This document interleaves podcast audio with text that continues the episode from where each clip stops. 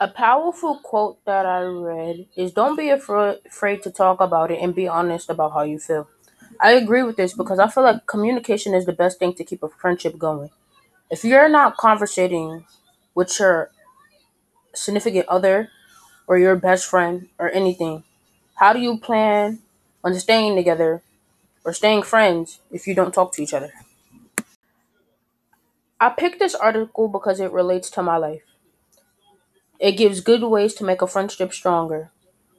And I like this article because it helped me lately with my friend issues, which means it can help others. I like this article for teaching and empowering other friendships.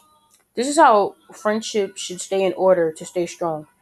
This article gives good information, it's reliable, and I feel like it's the best way to communicate with your best friend if you follow these rules.